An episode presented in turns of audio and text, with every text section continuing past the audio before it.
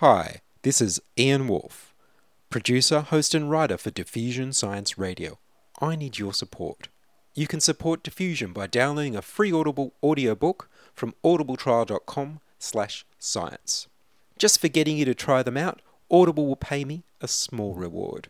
Or you could click on an Amazon link on diffusionradio.com and Amazon will kick a few percent of what you pay them my way. Please make a donation directly with the PayPal button on www.diffusionradio.com.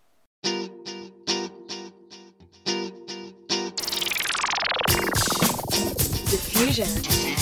The international science radio show. We have a bouncer on the doors of perception. The good, the bad, the ugly, It gets pretty exciting. the myths, the truths. Toxicology, Asteroseismology. magnetism, the dark side. Genetically engineered potatoes. Planetoid. Planetoid. I love that word. Hello and welcome to Diffusion. Sit back and relax while we inject weird and wonderful science directly into your brain. I'm Ian Woolf. On this edition, the life and death of stars. But first, here's the news. Cry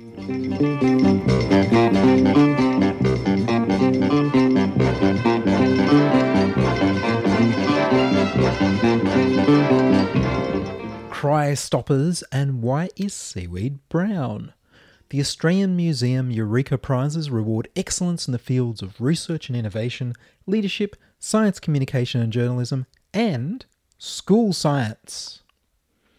The University of Sydney Sleek Geek Science Eureka Prize for school students is awarded for a short film that communicates a scientific concept in an accessible and engaging way. The Sleek Geeks themselves are science communicators par excellence, Dr. Karl Kruszelnicki and Adam Spencer. The prize recognises excellence in communicating scientific ideas painlessly, or, as the Sleek Geeks like to say, help people to learn something without even noticing. In the primary school category, first place was won by Georgia Suyave Murphy and Ella Woods, fifth graders from St Margaret's Anglican Girls' School in Brisbane. Their entry, Cry Stoppers, explains the science behind the infamous unpleasant effect that onions have on our eyes. The 10 year olds took on the roles of detectives to solve the mystery of how onions make people cry, as well as some ways to avoid the tears. Here's Georgia Suyave Murphy and Ella Woods.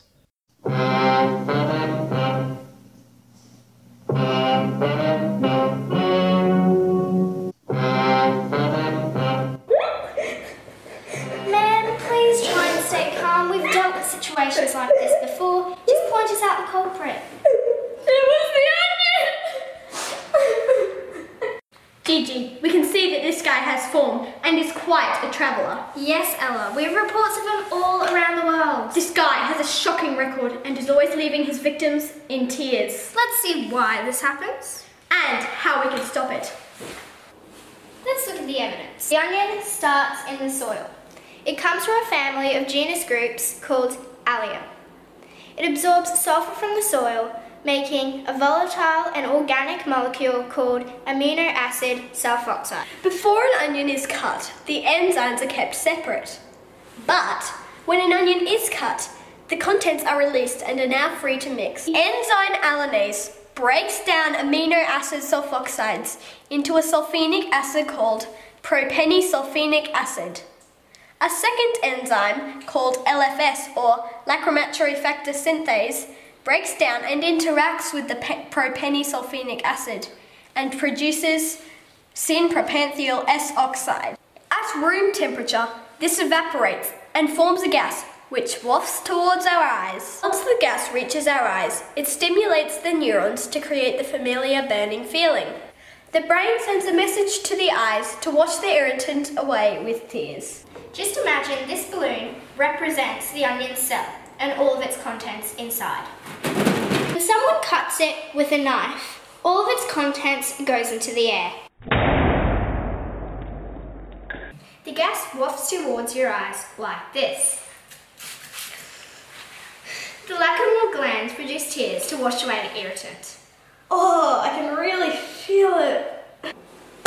So now we know how you did it, Onion. Your crying days are over. Let's make sure Onion never does it again. But how? We can put the onion in a fridge. At a lower temperature, less of the irritant will be released. By putting onion in boiling water, it will inactivate the enzymes. Cutting the onion under running water will stop the gas from escaping. Colin Eady is a New Zealand scientist who is working on genetically modified tearless onions. But these are a long way from the shelves. But until then, the only safe way is to wear. Goggles! It's no longer the crying game. That's right, Gigi. It's the frying game. Another case solved by Cry Stoppers.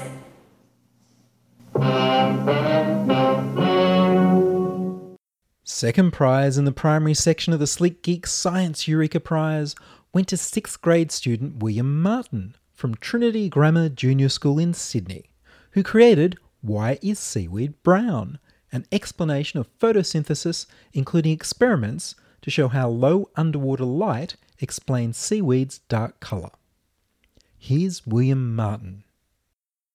Have you ever wondered why seaweed is brown and not green like land plants? Something is regarded as a living thing if it reproduces, excretes waste, takes in food and nutrients, responds to changes in the environment, grows, and moves on its own. All living things require food or nutrients to survive. But where do plants get their nutrients from? Photosynthesis is the process where plants absorb light energy on their chlorophyll, the green part, and convert this energy to food that can later be converted into usable energy. I've set up a fair test to show that plants need light to grow. These corn seeds are grown with light, and these corn seeds are grown without light.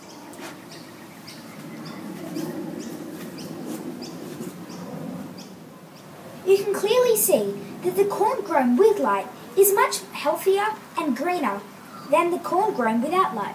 Light doesn't penetrate very well through water. The reading I get from my light meter, from the torch, through the water is only 300 lux. However, the reading I get from the torch directly to the light meter is over 25,000 lux. This all shows that light doesn't travel very well through water. Seaweed has to cope with these limited light conditions. So, how will plants or seaweed get enough light energy to make their own food? It is a simple science fact that light colours absorb far less light than dark colours. Seaweed appears brown because it has an extra brown or darker pigment which it uses to help absorb as much light as possible from its environment of limited light. But where is this chlorophyll, I hear you ask? Watch as my magical boiling water does the reveal.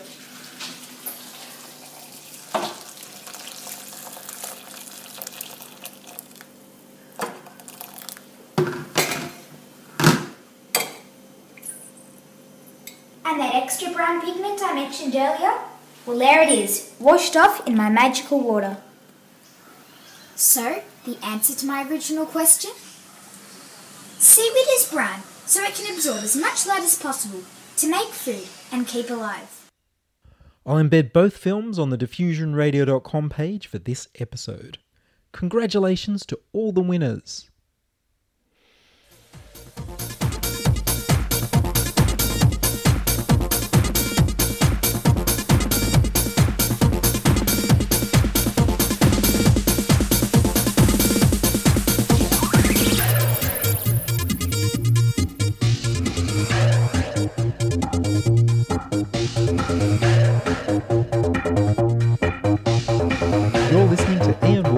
Diffusion Science Radio. Send emails to science at diffusionradio.com. We're brought to you across Australia on the Community Radio Network and podcast over the internet on www.diffusionradio.com.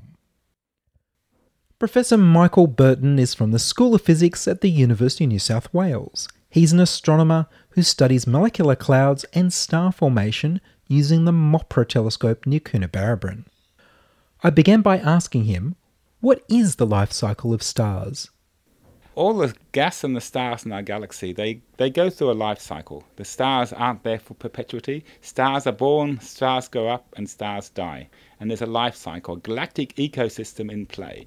Essentially, what happens from giant clouds of gas and dust, they collapse under the weight of their own gravity. In the center of these clouds, a star is formed. A star is basically born from the, the gravitational collapse and then the nuclear powerhouse, the nuclear en- engine starts. And that's what a star is. A star is essentially burning nuclear fuel in its center, and it can burn for billions of years. Stars also produce the, the chemical elements, all the elements we're made of, apart from the hydrogen the helium, they're actually made inside stars. And then these materials get returned back into the vast emptiness of interstellar space. Essentially, the stars blow off in winds uh, much of their material some of them explode as supernovae, uh, and they return this material back to the great voids of interstellar space. And this then accumulates once more. These, these accumulate in great clouds again, and these collapse. And so this, this continuous cycle of life and death in our galaxy. Our galaxy is evolving. Uh, as it's doing so, it's enriching the elements, and the byproduct of that is the formation of stars and planets. And indeed, we ourselves are essentially just one part of that. The formation of planets like the Earth we live on is just a byproduct of this cycle of gas and dust uh, in our galaxy. So we're just byproducts of the formation of stars and their nuclear fusion. Yes, if you look at it that way, we are literally stardust. That that's a very evocative expression, but we are the debris which was created inside the nuclear furnaces of stars and returned into interstellar space. And then some of it was just left over when a star formed and became a planet. And ultimately, evolution happened, and and yeah, life, at least on one particular planet in the in the universe, happened on our Earth. But that's exactly right. And can you watch and see all the different parts of the life cycle of the stars? Well, that's a very interesting question. So, of course, we can see the stars themselves shining brightly out there. And over the last few years, the formation of stars has been a hot topic of, of, of study. But what we're trying to do right now, and this comes back to the very research we're doing with the MOPRA telescope, we're trying to f- look at the formation of these clouds of gas themselves. So when the material is expelled from stars into interstellar space, it has to somehow collect together and it goes through a process of sort of, of diffuse clouds to atomic clouds to molecular clouds. And that's a process which really hasn't been seen. It's a process that you can't see very easily. It takes great big surveys charting the where all the gas and dust is across the sky. We have to see it in its different forms. There's atomic gas, there's molecular gas, there's clouds of dust itself. And so that's what we're doing at the moment. We're trying to actually see the process of the formation of clouds from which the stars then form. Once the stars start to form, they start to show up in infrared light and optical light, and that's what we see in the sky when we look up in the day in, in at night time. But but the formation of clouds that's invisible. That takes place only in the radio part of the spectrum, and it needs uh, telescopes like the MOPRA telescope in order to see that and understand uh, what's going on. So, as well as looking at the birth of stars, are most of the stars we see in all different parts of the life cycle, or are they mainly clustering around one part of their life? Well, indeed, we see stars right across the stage of the life cycle. It's a rather interesting life cycle in, in, the sense that the most massive, which are the most luminous stars, the ones that we can see furthest, actually don't last for very long. The most massive stars in the galaxy only last a few million years, Whereas a star like the Sun, which is a kind of middle sized star, that's going to burn for about 10 billion years. But in fact, the, the smaller stars, the least massive, the ones we call the red dwarfs, they're going to outlive essentially the universe itself, outlive the galaxy. They're going to last for tens of billions of years before they run, run out of energy. Of course, they don't burn their energy very quickly, whereas the massive stars, they sort of uh, live fast, die young, they're the ones we see right across the galaxy. And they're the ones which actually have the most effect on driving this galactic cycle of evolution because they have so much energy, so much winds, that they essentially drive the future, uh, future evolution of our own galaxy. Not all of the stars are born out of hydrogen and helium. Some of them sort of start from more advanced elements. Is that right? No, essentially, stars are born out of hydrogen um, and helium, and they do have trace elements inside them, all the heavier elements which are produced inside the stars the carbon, the nitrogen, the oxygen. But in fact, interstellar space, it's dominated by the hydrogen. Hydrogen is about 90% of the, of the particles out there are hydrogen, either in terms of atomic gas or molecular gas, which is where two hydrogens come together to form a hydrogen molecule. That's the dominant form. But it also turns out that it's very hard to actually see that hydrogen, particularly the hydrogen molecules. It turns out that the hydrogen molecule, the separation of the individual energy levels in it, is actually quite quite quite large. It's actually um, much greater than the typical energy of interstellar space. The clouds are so cold, they're typically five or maybe ten degrees Kelvin, that the energy levels of the hydrogen molecule aren't seen, aren't populated. So we have to look for these molecules tr- trace species. And in fact, we don't look at hydrogen molecules, we look at carbon monoxide, CO. That's the second most abundant molecule in space, and that, but that's the one we can see. The reason we can see it is that its energy levels are actually uh, very close together, so that even in the really cold 10 degree Kelvin of interstellar space, the carbon monoxide molecule is excited and in particular, there's a line that comes out at 2.6 millimeters. You can just about feel it, a quarter of a centimeter, and that's the one that we measure with the MOPRA telescope. And we're now mapping the distribution of the carbon monoxide molecule right across this, right across the southern galactic plane. And how far into its life cycle is our sun? Our sun is probably about halfway. It's uh, five billion years old. It's got about five billion years to go. So it's right in right in middle age at the moment. It's a perfectly stable star, which of course it has to be. We wouldn't be here today if it wasn't for the fact that the sun's evolution is very steady. But yeah, we've got a long time to go before we have to worry about uh, moving to the next uh, stellar system to escape the escape the death of the sun. So what happens when stars start to reach the end of their life? So a star starts to reach end of its life when it starts to run out of hydrogen in its nucleus. Essentially, hydrogen is being turned to helium through the process of nuclear fusion uh, in the core of the star. And you've got to be at several millions of degrees, maybe a few 10 to 20 million degrees for this to occur. As that hydrogen fuel starts to run out, um, the star actually starts to collapse under its own gravity because it doesn't have the pressure in the center to hold it up and you start to get a, a, kind of runaway effect where the helium then starts to fuse to carbon, and you can start going up the, the, the, the uh, periodic table. And that's what's going to happen to the sun in about 5 billion years' time. The sun's actually not massive enough to go much beyond burning helium, but when it starts doing that, for various complicated reasons, it's also going to sort of puff up and expand its outer envelope, and in fact blow that envelope off. That's what we call a red giant star. And essentially, that'll mark the, the end of the sun, or certainly the end of the solar system, because the, the, the, the sun's outer atmosphere will extend somewhere out close to the, to the distance of the Earth is around the sun. But say that's about 5 billion years off, so nothing to worry about uh, right away. And if the sun was more massive, it wouldn't become a red giant, what would happen? Well, indeed, the more massive the sun is, the quicker it goes through its evolution. And the most massive stars, ones which weigh maybe 10 times as much as the sun or more, they actually kind of undergo an uh, uncontrolled nuclear burning right at the end of the evolution. And they can get so hot in the center they can go to hundreds of millions of degrees, but eventually they run out of energy completely and they just collapse in on themselves. And during that collapse, there's a kind of bounce when the material falls in the center and it explodes out again. And that's what we call a supernova.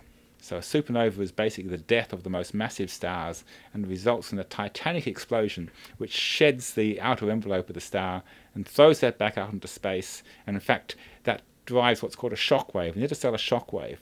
And that runs out into space at thousands of kilometers a second that's carrying the uh, elements, some of the elements made inside the cores of stars, so the carbon, the nitrogen, the oxygen. It also sweeps up the gas of interstellar space. And after a few thousand years, you've got this expanding shell of gas. Most of it has actually been swept up from the interstellar medium, but it's carrying the material from inside the star, the enriched material. And ultimately, that's what's going to form the new clouds.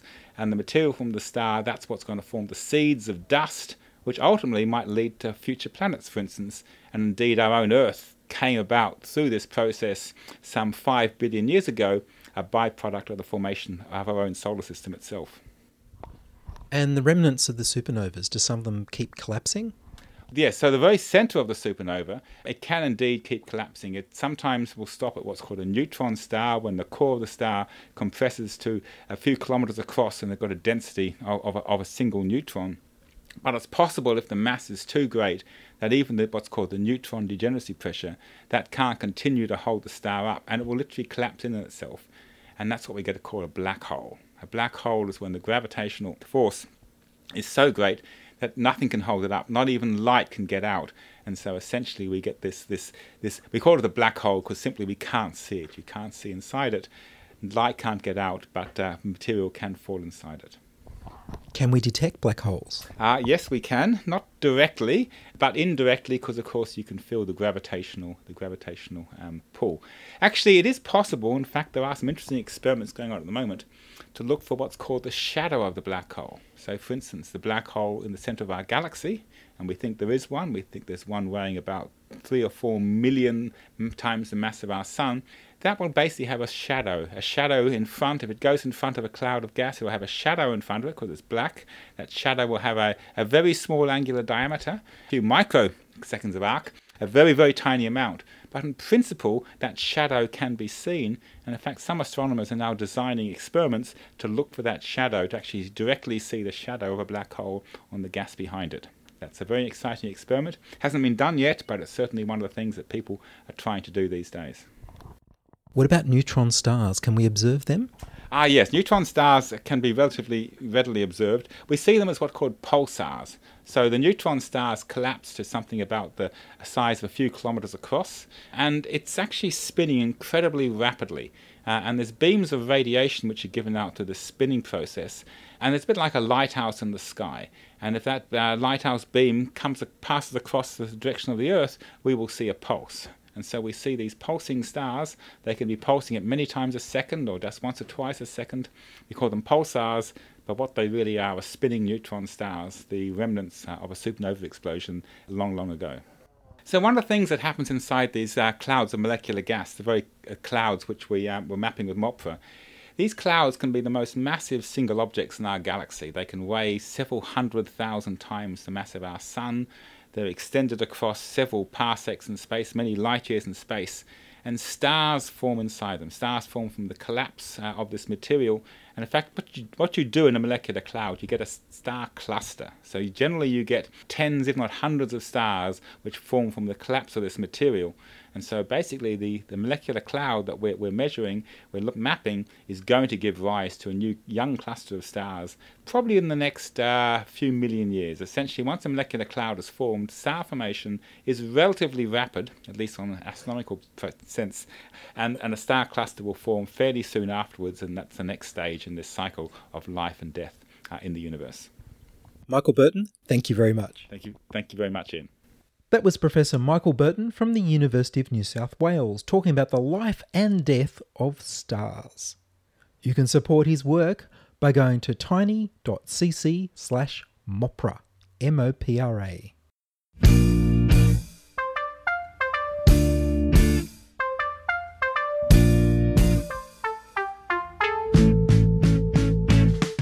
The sun is a miasma of incandescent plasma.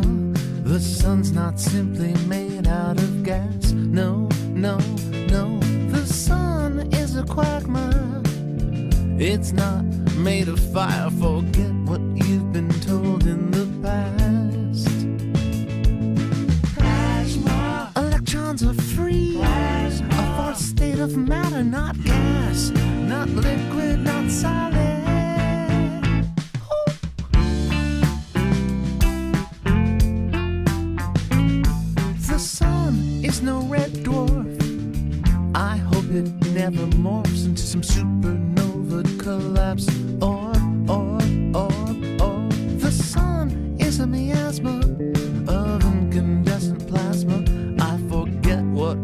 was told by myself.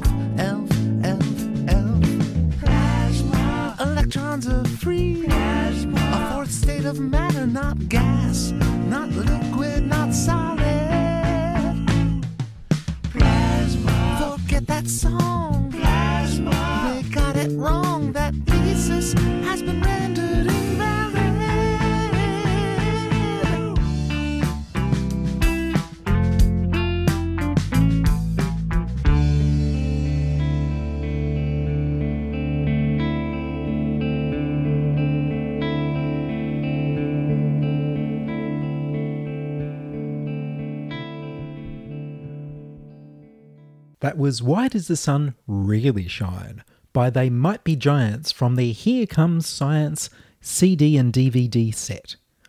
Find out more at tmbg.com. You're still a citizen with the power to vote. Living in a scientific age, we need citizens who know enough about science to make intelligent decisions about what they do. We've used science to, to prolong life, to increase security and happiness. But it can also be used for destruction. Are we going to use it constructively to promote peace and, and give the world freedom from want? It'll be up to you, and you too. And that's all from us this week on Diffusion. Would you like to join us? We need more people contributing stories to Diffusion. You can send your contributions, opinions, congratulations, helpful suggestions, and donations to science at diffusionradio.com. That's science at diffusionradio.com. And please do send me an email so I know you're listening and you'd like to hear more episodes. Please like the Diffusion Science Radio page on Facebook and rate us on iTunes. Tell your friends. Follow me on Twitter at Ian Woolf. Checking production was Charles Willock. I produce Diffusion, which is broadcast around Australia on the Community Radio Network, including 2 Triple H in Hornsby Ku-ring-gai, 2NVR in Nambucca Valley, 2XX in Canberra, and 3MBR in the Mallee border districts of Victoria and South Australia. Diffusion is syndicated globally on the National Science Foundation's Science 360 internet radio station and also on astronomy.fm. Subscribe to our podcast on the Diffusion website, www.diffusionradio.com. That's www.diffusionradio.com and check the website for links, photos, and videos about this week's show. If you enjoyed the show, then explore more than 700 previous episodes archived on diffusionradio.com, where the shows are indexed by keywords so you can easily find the subjects you'd like to focus on. Ask your local radio station to broadcast Diffusion. I'm Ian Woolf. Join us inside your audio device of choice for more science wondering next week on Diffusion Science Radio. Science is fun. It helps you to learn, to know, and to appreciate. When you study science, you may go on field trips. You discover the marvelous interrelationships between all living things. You learn to read the history of the earth as it is written in rocks and fossils. You find out what makes things tick. Everything from a molecule to a living organism. In the study of science is found the most useful and satisfying knowledge of man. Knowledge of his physical world, its past, its present, and its future. And in your moments of relaxation, now and in the years to come, you will find the study of science leading you into fascinating pursuits. Photography, collecting. Why study science?